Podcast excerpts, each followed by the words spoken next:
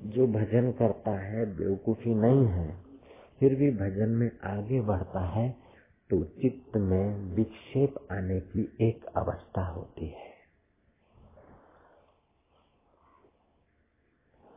विक्षेप आने की अवस्था से घबराना नहीं चाहिए। जैसे कोई मंत्र दीक्षा और साधना के पहले कम कामी था, काम के विचार कम आते थे। अब साधना कर रहा है तो एकदम शांत हो गए, लेकिन बीच बीच में कभी एकदम तेज हो जाएँगे। क्यों तेज होंगे? कि जैसे, ऐसे लोभ के विचार, मोह के विचार कभी कभी पहले से अपनी स्थिति ज़्यादा खराब दिखेगी। ऐसा भी एक आध बार कहीं किसी किसी को हो सकता है, सबको होगा ही ज़रूरी नहीं अपने अपने संस्कार है। ऐसा क्यों होता है कि जब तुम मंत्र दीक्षा लेकर साधना में नियमित बैठते और तुमको रस आ रहा है तो तुम्हारे जो सात केंद्र है, उन सात केंद्रों में से किसी भी केंद्र पर तुम्हारा विशेष ध्यान स्वाभाविक होने लगता है। तो उस केंद्र का विकास होगा। जैसे मशीन ठीक ठाक ऑयलिंग हो तो वो उसका विभाग फैक्ट्री के उस मशीन के विभाग में प्रोडक्शन थोड़ा ज़्यादा होता है। ऐसे ही तुम्हारे स्वास्थ्य के अथवा तुम्हारे अंदर के, केंद्र जो है, उनका स्वास्थ्य बढ़ने से वह शक्ति ज़्यादा बनाए। उससे भी हो सकता है कि जो पहले वीर्य बनता था, उसकी अपेक्षा थोड़ा ज़्यादा बनेगा। तो उस समय क्या करें कि पत्नी के साथ सत्यानाश करें? नहीं। संकोचन विद्या संकोचन करते करते सर्वांगासन करके उस ऊर्जा को, उस जीवन शक्ति को ऊपर लाए। ऐसे और कोई बुरे विचार आ रहे हैं तो घबराना नहीं चाहिए। लेकिन बुरे विचार आ रहे हैं, आकर्षण के विचार आ रहे हैं तो उन बुरे विचारों से बचने के लिए बुरे विचार मन में छुपे थे। जैसे कमरे में कचरा पड़ा है तो प्रांगण में कभी दिखेगा। एक उपाय है कि कमरे में पड़ा है ढका रहे। दूसरा उपाय है तुम साधना की बुहारी लेकर चलते हो तो वो कचरा जो कोने में कोने में नहीं दिख रहा था, वो भी आज तुमको दरवाजे के आगे दिखेगा। तो कभी कभी ऐसे हल्के विचार, हल्के संस्कार आपको दिखेंगे तो घबरा नहीं जाना और अपने को हल्का भी मत मानना अथवा अच्छा भी न मानना, अपने को इन विचारों से पृथक जानना और इन विचारों को पसार कर देना। इन विचारों को क्रिया में नहीं लाना, विकारों में नहीं लाना, लेकिन ये विचार गंदगी है, निकल रही है। ये गंदे विचार, मुझे गंदे विचार आते हैं। गंदे विचार न आए, ऐसा चिंतन करोगे तो भी गंदे विचारों को गहरा उतारोगे और गंदे विचारों के साथ सहयोग दो ये तो भी गहरा उतारोगे। उनके साथ अपना संबंध ही नहीं है। मन को तुरंत ऊँचे विचारों में लगा दो। गंदे विचार या गंदे कर्म जो किए हुए किसी जन्म में, वो जो कचरा निकल रहा है, उसके साथ उपेक्षा का व्यवहार करो। ना किसी से दोस्ती, ना किसी से बहस। अच्छे विचारों से दोस्ती करोगे और मैं अच्छा हूँ तो ये अहंकार भी गिराएगा। बुरे विचारों से वैर करोगे या दोस्ती करोगे तो बुरे बन जाओगे, नहीं तो वैर के भाव से भी बुरे के साथ चिंतन हो जाएगा। तो इनको पसार होने दो और इनको बदलने के लिए अच्छे पुस्तक पढ़ो। अच्छे में अच्छा भगवान का नाम जाप और सत्कर्म में मन लगा दो फिर भी आपको कल्पना नहीं हो आ सकती ऐसे विचार आ सकते आप सोच नहीं सकते, ऐसी स्वप्न आ सकते। आप कल्पना नहीं कर सकते, ऐसी एक्शन हो सकती। आप सुने नहीं होंगे, ऐसे श्लोक भी उत्पन्न हो सकते हैं। और आपने कल्पना नहीं की होगी, ऐसी अद्भुत अनुभूतियाँ भी होती है। मानो तुम ध्यान ध्यान में देख रहे हो कि मैं धरती में धसा जा रहा हूँ, धसा जा रहा हूँ, धसा जा रहा हूँ। घबरा के उठो मत। कहाँ तक होता है होने दो। आकाश में उड़ा जा रहा हूँ, उड़ा जा रहा हूँ और शेर बन गया हूँ। हूँ शेर और आकाश में उड़े। ये तो तुमने कभी बाहर भी नहीं देखा। ऐसा भी हो सकता है। और वो शेर वो शेर सब्ज़ी खा रहा है फुलका रोटी खा रहा है, घास खा रहा है, शेर और घास। और वो शेर में बन, और सोने का भी हो गया हूँ। अब शेर सोने का अथवा शेर घास खाए, सब्ज़ी रोटी खाए, ऐसा भी तुमको दिखेगा। तुम आश्चर्य मत करना इधर उधर कहीं वेशधारियों से पूछते पूछते भटकना नहीं। किसी जन्म में तुम शेर बने हो, तुम्हारी चेतना में वो संस्कार है। किसी जन्म में तुमने सोने से पेटी की है, अथवा सुवर्ण का व्यापार किया है। किसी जन्म में तुम उड़ने वाले पक्षी बने हो तो किसी जन्म में तुम धसने वाले जंतु बने हो ये जैसे रेडियो स्टेशन मिक्स हो जाती है तो सब प्रोग्राम बीच बीच में आ जाते ना जैसे पहलवान कहता है मालिश का बात कर रहा है वहाँ रसोई की बात चल रही है और वहाँ और कोई न्यूज चलता है तो सवारे उठी नहीं તમારું માથું બરાબર ધોઈ નાખો પછી એને एक एक ચીરી કરીને વઘાર કરો वो, वो जो भोजन बनाने वाली स्टेशन है वो और पहलवानी बताने वाली स्टेशन दोनों मिक्स हो जाती तो ऐसा भी हो जाता है પછી થોડું મીઠું નાખો પછી તમારા માથા ઉપર બરાબર તેલ છોડીને હલકું એવું મર્દન કરો અને માંસપેશીઓને વધારવા માટે તમારી જાંઘોને અને તમારા હાથોને ખૂબ ખૂબ માલિશ કરો બરાબર શેકાઈ જાય પછી થોડું પાણી નાખો અને આંચ વધારે પડતી હોય તો ઓછી કરો ને ઓછી પડતી હોય તો દેવતા વધારે આપો ऐसा भी हो सकता है ऐसे जैसे वो दो स्टेशन मिलने से ऐसा होता है, तीन मिले तो ऐसा। ऐसे तुम्हारे कई जन्मों के संस्कार अचेतन मन में पड़े हैं। हो सकता है कि कभी कभार ध्यान में वो संस्कार ढूँढने के लिए स्टेशन आपस में मिल जाए तो आपको बहुत कुछ अनूठा दिखेगा जो इस जगत में नहीं, उस जगत में नहीं, लेकिन फिर भी सब मिक्सचर होता है। कभी हाथी आदि बने हैं तो मन उस अवस्था में आया, अथवा कभी कोई ऐसा भयानक भयभीत करने वाला कर्म किया है और वो कचरा साफ़ हो रहा है तो आपको लगेगा कि हम धस रहे हैं। अथवा ध्यान में बैठोगे तो डर लगेगा। ऐसा भी हो सकता है। डरो मत। कभी कभार देवताओं की अथवा गुरु की या इष्ट की अनुभूतियाँ होगी। कभी जो होने वाला होगा, उसका स्पूर्ण हो जाएगा। कोई सामने आदमी बात कर रहा है, लेकिन वो अंदर क्या है? बिल्कुल साफ़ भीतर से पता चलने लग जाएगा। लेकिन चिल्लाना नहीं कि तुम्हारे मन में क्या है, मैं सब जानता हूँ। मैं सब क्या जानता हूँ, ये हो। ऐसे करके अपनी साधना का ज़्यादा प्रदर्शन नहीं करना। बहुत सारी अनुभूतियाँ होती है। बहुत किस्म की होती है। और सब व्यक्तियों को वैसी किस्म की और ऐसी अनुभूतियाँ हो, ये ज़रूरी है। गलती यह होती है कि किसी को कोई अनुभूति हो गई और उसने सुना दी तो दूसरा सोचता कि हमको ऐसा नहीं हुआ। अभी हमारी साधना कुछ कच्ची है। फिर दूसरा सुनाएगा हमको ये हुआ, हमको वो। अरे, हर एक के अपने अपने संस्कार अपनी अपनी साधना अपनी अपनी तत्परता और अपने अपने केंद्रों का प्रभाव होता है। जैसे बस में जाते हो तो दिल्ली तक बस में जाओ तो जो गाँव और स्टेशन दिखेंगे, वो रेलवे में, लोकल में दूसरे दिखेंगे। फास्ट में कुछ कुछ दिखेंगे सुपर फास्ट में और भी मुख्य मुख्य दिखेंगे। लेकिन हवाई जहाज़ से जाते तो कुछ भी नहीं दिखेगा, केवल दिल्ली दिखेगा। हमको पहुँचना है दिल्ली। ऐसे हम, आपको पहुँचना है। दिल्ली तस्वीरें हैं यार, जबकि गर्दन झुका ली और मुलाकात कर ली। अपने सत्य चित्त आनंद स्वरूप ईश्वर में पहुँचना है। अपने धर्म में पढ़ना है। आत्मा ही अपना धर्म है, मुक्तता अपना धर्म है, स्वभाव है। ये तो शरीर का धर्म है, मैं बनिया हूँ, मैं अग्रवाल हूँ, मैं जैन हूँ, मैं सिंधी हूँ, ये कुल धर्म है। जाति धर्म, कुल धर्म, समाज धर्म, राजनीतिक धर्म, ये शरीर माया में है। अपना धर्म तो माया को सत्ता देने वाला सोहम स्वभाव, वो अपना धर्म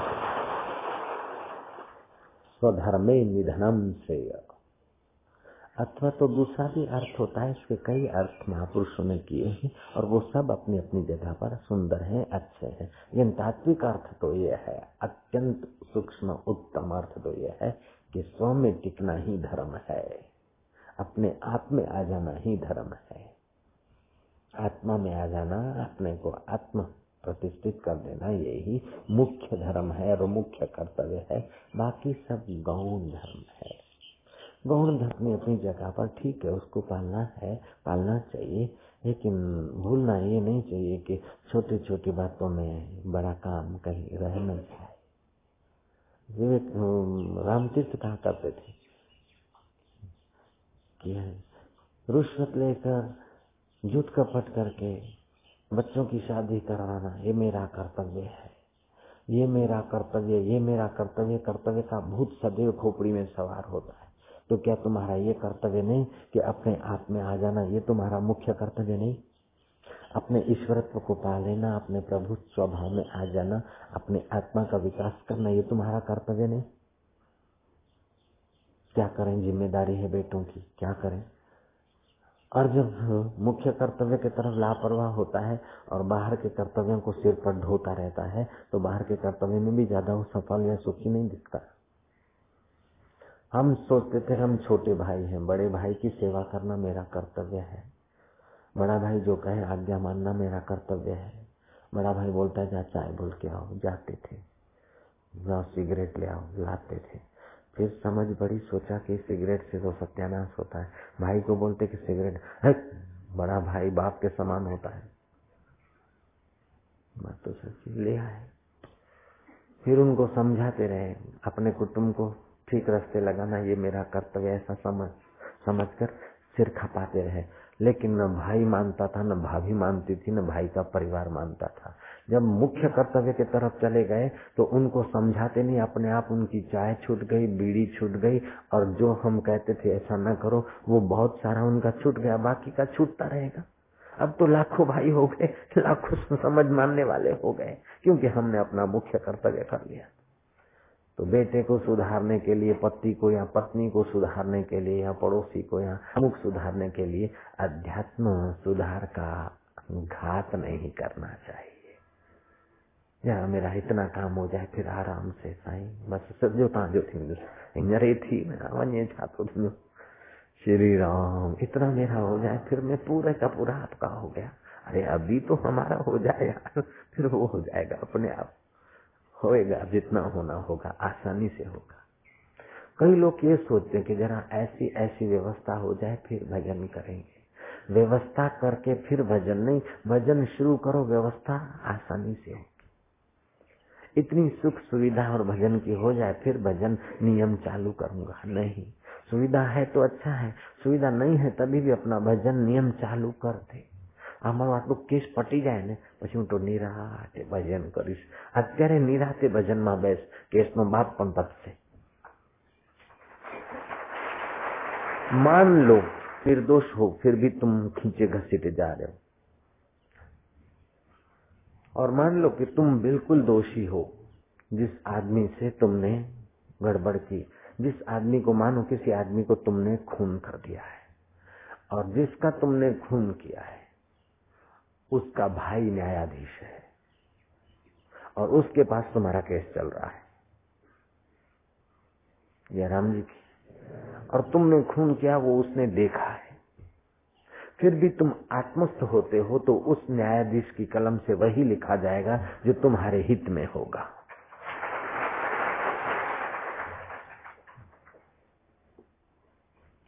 बांधी कोई के आसपास एक छोटा सा स्टेशन है खेरथल वहाँ कीमत राय नाम का आदमी अभी भी शायद जीवित होगा। थोड़े वर्ष पहले की बात है, गुरुदेव थे तब। वो कीमत राय गुरु जी का पूरा पूरा भक्त तो मैं नहीं कर सकता, पूरा तो पूरा साक्षात्कार होता। लेकिन फिर भी समाज की दृष्टि से बहुत श्रद्धालु भक्त था। खेरथल की बात है। खेरथल बांदी कोई के उस इलाके में हम एक बार गए भी थे। तो वो जरा मुखी था उस वहाँ का तो कोई पीएसआई कहीं कुछ लेता था, कहीं शराब का अड्डा बड्डा होगा, जो कुछ होगा, मेरे को डिटेल में पता नहीं। तो इस मुखी मेवाराम की और पीएसआई की तू तू, मैं मैं हो गई। तो उठाकर ज़ोर से तमाचा मार दिया पीएसआई को, थानेदार को। अब थानेदार ने तो मुँह छेट ली के मेवाराम के बच्चे, अब मैं क्या हूँ? और पुलिस के हाथ लंबे होते हैं, तुमको पता होना चाहिए। मैं तुमको दिन के तारे न गिनाऊं तो मेरा, मैं दूसरे की औलाद, मेरा, मैं पिता के बीच से पैदा नहीं हुआ। थानेदार ने तो ऑफिशियली ढंग से, थानेदार को तो सचमुच में उसने थप्पड़ तो मारी दी थी। और उसने जो कुछ मुकदमेबाजी की तो मेवाराम ने चिट्ठी लिखी मेरे गुरुदेव को कि साईं, ऐसा ऐसा हुआ और मैंने थप्पड़ तो मार दी। गुरु के आगे झूठ बोलने से तो हज़ार गुना पाप लगता है। गुरु के आगे झूठ बोलने से गुरु गुरु के आगे भीतर कुछ और बाहर कुछ करने से तो ज़्यादा दोष लगता है और सच्चाई रखने से दोष माफ़ भी उसी समय हो जाता है। तो सही हमारा जरा ऐसा ऐसा हो गया तो और मैंने पीएसआई को थप्पड़ मार दिया। बापू ने देखा कि थोड़ा सा पत्र में पढ़ रहा था उस समय। बापू की जो चिट्ठियाँ आती मैं पढ़ लेता था। बापू को पढ़ के सुनाता था, जैसी आज्ञा होती, ऐसा जवाब लिख देता। बापू ने लिखाया, लिख, जो हो गया उसको भूल जाओ। भगवान सब ठीक करेगा, तुम निश्चिंत रहो। केस चले, न्याय बोलता है कि, मेवाराम, तुमको जब सजा देने के लिए सोचता हूँ जजमेंट लिखता हूँ तो मेरी कलम नहीं चलती।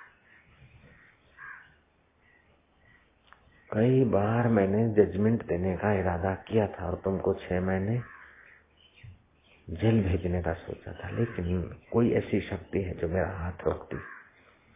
और जो जो पेशियाँ पड़ती त्यों त्यों तुम्हारा केस ढीला होता जाता है। जाओ, तुम निर्दोष छोड़े जाते हो। इस मैटर की जाँच आप कर सकते हैं खेरथल में मुख्य मेवाराम। लेकिन ये कोई बड़ी बात नहीं है। तुम अपने स्वरूप में स्थित होते हो, निश्चिंत होते हो तो हुन आने वाली परिस्थिति तुम्हारे लिए हित कर होती है। कभी बाहर से अहित कर भी दिखे, फिर भी तुम अपने धर्म में होते हो तो जो भी कुछ होता है तुम्हारे परम हित के लिए होता है। तो कभी घबराना नहीं और साधन भजन छोड़ना नहीं। कई लोगों को शादी, विवाह या और कुछ होता है तो चलो दस मालाएँ करेंगे तो देर हो जाएगी। तो वह जल्दी जल्दी कर लेते हैं, अथवा छोड़ देते छुट्टी के दिन अथवा कोई काम आ गया तो समय बचाने के लिए अपना नियम ही पहले उनको सामने दिखता है। उसी पर वो निशाना मारते नहीं, अपना नियम करके फिर मुकदमे में जाना है, दुकान में जाना है, शादी में जाना है, ट्रेन पकड़ना है। बोले, नियम तो करना। बोले, समय नहीं मिलता। समय नहीं मिलता, फिर भी रोटी खा लेते हो। समय नहीं मिलता, फिर भी पानी पी लेते हो। समय नहीं मिलता, फिर भी नींद कर लेते हो। ऐसे समय न मिले, फिर भी नियम कर लो तो बहुत अच्छा होगा। मैंने बचपन में एक कहानी सुनी थी कि नदी के उस पार मंदिर था और ब्राह्मण भगवान की पूजा करने जाता था। और दूसरा आदमी था उस भगवान से वैर रखता था कि आप भगत लो वो रोज जाता कि वो भगवान का दिया बुझा के आता, फूंक मार के, अगरबत्तियाँ बुझा के आता। एक दिन गणपति ने और हनुमान ने सोचा कि आज बरसात है। देखें वो भगत आता है कि नहीं। बोले, भगत आएगा कि ठगत आएगा, कोई पता नहीं। कि जो भी आएगा, वो अपना पक्का ही भगत तो माना जाएगा। नियम निष्ठा वाला पक्का माना जाता है। आज अपने उनको दर्शन देंगे। तो दिया जलाने वाला नहीं आया, लेकिन बुझाने वाला आ गया। गणपति और हनुमान ने कहा, ले भाई, दीदार तो ही कर ले, मांगना है तो मांग ले। ऐसा अपना नियम में निष्ठा होनी चाहिए। नारायण नारायण नारायण। फिर भी मैं आपको किसी बंधन में बांधना नहीं चाहता हूँ। दस माला का नियम आप ले लें, उसमें निष्ठा रखें और पूरी करके फिर दिन का खान पान का काम करें। लेकिन कभी कभार कोई ऐसा दुर्भाग्य है कि आप दस माला बैठ के नहीं कर सकते तो आपने दो माला कर ली सुबह। दोपहर की मध्यान्ह संध्या में तुमने बाकी की माला कर ली। अथवा तो मध्यान्ह को भी नहीं मिला तो शाम को संध्या की संधि में तुमने वो मालाएँ पूरी कर दी, अथवा तो आखिर रात को सोते समय भी उतनी मालाएँ तो आप पूरी कर सकते हैं। उसका मतलब ये नहीं कि तुम तीन भागों में बांट दो। ये मैंने आपका बंद नियम में थोड़ी ढील ढाल दी तो मनमुक्ता के लिए नहीं दिया, आपातकाल में। जैसे आपातकाल में अथवा यात्रा काल में गुरु के सानिध्य की रूपरेखा बदल जाती है। यात्रा धर्म अलग होता है। अभी मैं यहाँ बैठा हूँ तो आपका धर्म है कि मेरे से आप नीचे आसन पे बैठे आदर करें। मैं आता हूँ तो आप उठ खड़े हो जाएँ। लेकिन हवाई जहाज़ में हम लोग बैठे हैं, दो सेवक मेरे हैं, शिष्य। तो क्या हवाई जहाज़ की सीटें छोड़कर नीचे बैठोगे? रेलवे की सीटें देख छोड़कर नीचे बैठोगे? अथवा जब मैं उठूँगा, आऊँगा, जाऊँगा तो क्या उठते रहोगे?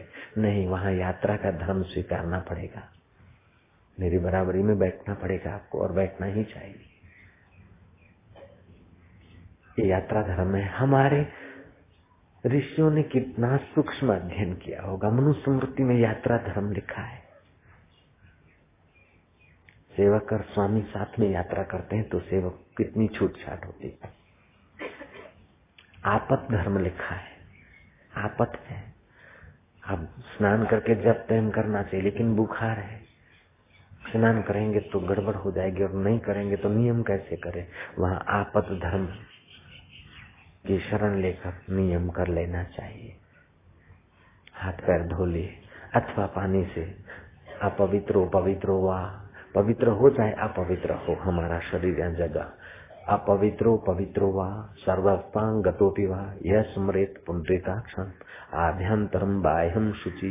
भगवान पुंडरीकाक्ष का स्मरण करता हूँ और ये पानी छाटता हूँ तो बाहर और अंदर सब पवित्र हो गया, क्योंकि भगवान का नाम पवित्र से भी पवित्र है और मंगल से भी मंगलकारी है। ऐसा करके भी अपना नियम पूरा करना चाहिए। जो ऊँचे साधक होना चाहते हैं, उत्तम साधना करना चाहते हैं, अथवा ज़्यादा तेजस्वी होना चाहते हैं, उनको खान पान के साथ एक ही बेकी के नियमों को भी समझना चाहिए। जब एक की करने जाए, दूसरा नाम है स्मूथ, सिटी मारने जाए भोजू की सिटी। सिटी तो समझते हैं ना?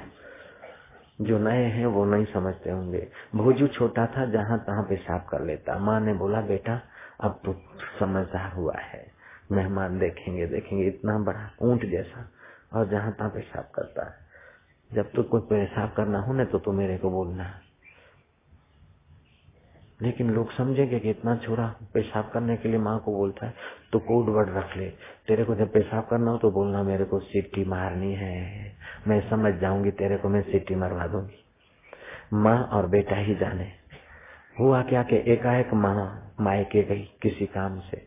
बाप के जिम्मे था भोजू को खिलाना सुलाना। सर्दियों के दिन थे, भोजू को खिला पिला के गुदड़ा तनवा के सुला दिया। भोजू बोलता पापा, मुझे सीटी मारनी है। अभी सीटी, चुप चुप बड़ा सीटी मार। थोड़ा सुकड़ के सो गया, थोड़ी देर हुई। बाबा, सीटी मारूँगा, फिर नींद आएगी। नहीं, ऐसे सो जा नहीं तो पड़ेगी थप्पड़। बाप को पता ही नहीं वाट ऑफ़ मीनिंग द सीटी फिर थोड़ी देर हुई, पापा, मैं तो सीटी मार के ही रहूँ। बोले, बेटा, सीटी छोड़, मैं तेरे को कल चार सीटी लेके दूँगा, दिन भर सीटी मारते रहना। अभी छोड़, अभी नींद करने दे, देख, मैं भी थका हूँ। पापा को तो पता नहीं सीटी का क्या अर्थ होता है। पापा ने कहा अच्छा चल, मार, लेकिन धीरे से मारना मेरे कान में मारते मोजू ने लगा दी, बेचारा रोका हुआ था। अरे, क्या करता कि मैं कब से कह रहा था? तुमने रोका था मनुष्य दुखी क्यों है? दुख के मूल में अज्ञान है। ज्ञान कमज़ोर है, इसीलिए हम दुखी हैं। नहीं तो सूली पे चढ़ने पर भी दुख नहीं हो सकता। ऐसा आत्म ज्ञान पाने का अधिकार है तुम्हारा। तो ये सब आहार व्यवहार से तुम्हारा सत्तो गुण बढ़ता रहे। रजोतमो गुण से तुम न लेकिन सत्तो गुण से रजोतमो गुण को नियंत्रित रखो तो आपको बहुत लाभ होगा। समझो रास्ते में तुम जा रहे हो। तुमको अपवित्र पदार्थ दिखा। किसी की के पड़ी है अथवा किसी का डबल रबल या किसी का कुछ, अथवा किसी जानवर की हड्डी या चमड़ा या कुछ कुछ अपवित्र सा दिख रहा है। तो उस समय मन थोड़ा सा हो जाएगा। तो ये घाटा है। तो अरे घाटा पड़ गया। ऐसा नहीं। उस समय सूर्य नारायण के दर्शन कर लो। इष्ट मंत्र जप लो। नारायण नाम का स्मरण कर लो। अग्नि का, देव का, गुरु का, भगवान का, सूर्य का दर्शन करके उस समय के घाटे को पूरा कर। सुबह जब पाकिस्तान जाते हो या तो अपनी मैले को नहीं देखना चाहिए। ये मदालसा ने अपने युवराज को उपदेश दिया। जयराम जी अपने बेटे को उपदेश दिया था। मनुष्य को अपना हम्म, शरीर का जो सुबह सुबह जाते हैं शरीर का मैल नहीं देखना चाहिए। जो देखेगा उसका स्वास्थ्य ढीला रहता है। जयराम जी की बातें तो छोटी छोटी लगती है कि बड़ा उपयोगी भी है। कभी कभार बैठे आसन लेकर चंद्रमा के सामने अथवा आकाश में बैठे दूर तक नज़र जाती है। आँखों की रोशनी बढ़ने में मदद मिलती है, मन एकाग्र करने में मदद मिलती है। कभी कभार नदी, तालाब, सागर के तट पर बैठने का अवसर आया। दूर तक बैठे रहे, देखते रहे अथवा लहरियों को देखते रहे, इससे मन उर्दगामी होने में मदद मिलती है। फिर जैसे लहरियाँ लहरा रही है, ऐसे मुझ चैतन्य में से भी तो मन की लहरी लहरा रही है। वाह आनंद आनंद आनंद आनंद। जल में तेरी लहरियाँ लहरा रही है तो हृदय में भी तो तेरी लहरियाँ लहरा रही ऐसे करके देख तो रहे हो तुम बाहर के सिचुएशन लेकिन अंदर के सिचुएशन को जगाने का अवसर छोड़ना नहीं चाहिए। कानपुर में कोई सेठ था, संत के पास जाता था। बेटों ने एक बार उसको बुरी तरह डांटा कि जब से साधु बाबा के पास गए, तब से हमारा सत्यानाश हो गया। सेठ उदास चेहरा लेकर गुरु के द्वार पर गया। गुरु ने पूछा सेठ ने सारी बात बता दी। गुरु ने बोला, बुलाओ उन लुफंगों को। बोले, जब से तेरे बाप इधर आते, तब से घाटा पड़ा कि तुम शोधों के ब्लफरों की दोस्ती में लग गए। मुनिमों पर ध्यान नहीं रखते, खुद काम करते नहीं और खर्चा उड़ाते रहते और बाज़ार कुदरती मंदी हुई। इसमें मेरे पास आने से तुम्हारे बाप ने तुमको कंगालियत का मुँह दिखाया, दिवाला निकालने की सोच रहे हो, मूर्ख। बोले महाराज अब क्या करे इज़्ज़त का सवाल है क्या करें रहना मुश्किल होगा ये होगा बोले क्या डेंडे का साले जा रोज सुबह बैठ ना धो के डे डे डे डे डे डे डे डे डे डे डे डे डे डे डे करना सब ठीक हो जाएगा अब डेंडे कोई लक्ष्मी प्राप्ति का मंत्र नहीं लेकिन फकीर आ गए अपनी फकीरी में डेंडे जपना सब ठीक हो जाएगा हो गया करोड़पति हो गए वो लोग इसका मतलब ये नहीं कि तुम भी डेंडे जपता रहना करोड़पति हो नहीं होगा नारायण नारायण राम राम हमने सुना है, हरिओम हमने सुना है, और भी कई मंत्र हमने सुना है, लेकिन जब गुरु दीक्षा के दिन पर वो मंत्र होकर मिलता है तो उसका कुछ प्रभाव और हो जाता है। फिर मंत्र को गुप्त रखना चाहिए। मैं इतना प्रवचन करता हूँ, इतना बोलता रहता हूँ, फिर भी कभी आप में से एक आदमी भी मुझे ये नहीं बता सकता कि मेरा गुरु मंत्र ये होगा। जयराम जी की कोई साबित करके दे तो मैं उसको पैनाम दे दू। हाँ ऐसे आप बोलते जाएँगे, आपका ये है ये है ये है तो मैं ना ना बोलता जाऊँगा। ऐसे नहीं, आप बोलोगे ये मंत्र है। अनुमान से बोलोगे तो नहीं, सचमुच में जो हमारा मंत्र है वो आपको किसी को भी पता नहीं। जय राम जी।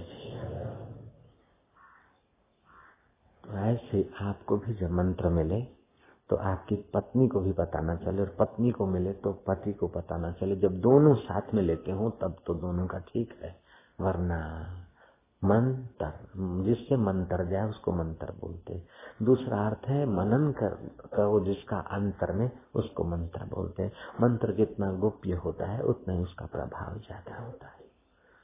नारायण नारायण नारायण, जो हमारे जीवन की व्यवस्था करना जानते हैं आत्मवेता श्रोत्रिय, ब्रह्मनिष्ठ, सदगुरु है। ऐसे महापुरुष अगर मिल जाए तो फिर जैसे पतव्रता स्त्री अपने पति के सिवाय दूसरे किसी को पुरुष ही नहीं मानती, सब स्त्रियाँ।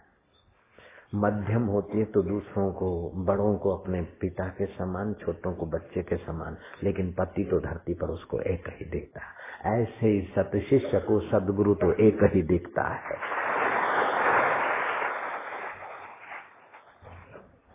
हाँ फिर चाहे घाट वाले जैसे ब्रह्मनिष्ठ महापुरुष का संपर्क हो जाए, लेकिन दोस्ती करेंगे, उनको गुरु की जगह पे हम नहीं देख सकते। चाहे दूसरे कोई संत मिल जाते हैं। पार्वती को कहा गया कि ये भभूतधारी के पीछे क्या लगी नारायण का वैभव देख, उसकी प्रसन्नता देख। तेरा जीवन धन्य धन्य होगा। पार्वती कहती है कि ये मेरे को निर्णय करते समय आप मिले होते तो शायद मैं सोचती, अभी मैं ऐसा सोच भी नहीं सकती मैंने तो मन से शिव जी को पति भर लिया। बोले, वो आएँगे नहीं, तेरी सुनेंगे नहीं और कोई तो तपस्या करते करते मर जाएगी, कुछ भी नहीं होगा। पार्वती कहती है कि कुछ भी नहीं होगा, कैसे? इस जन्म में नहीं होगा तो दूसरे जन्म में, तीसरे करोड़ जन्म लेकर भी मैं पाऊँगी तो शिव को ही पाऊँगी। कोटि जन्म लगी रगर हमारी वरऊ तो शंभु, न तो रहूँ कुमारी। फिर तो शिव जी तो शिव जी है, आत्मा शिव देखता है, ऐसे अपना सदगुरु के द्वारा मंत्र मिल जाए तो है सिद्ध ऐसा नहीं छह महीना ये जपा, फिर चलो दूसरा कोई हुआ उधर गए तो इधर कुआ खोदा उधर कुआ खोदा उधर कुआ खोदा लेकिन गहरे कहीं गए नहीं, ठन ठन पहाड़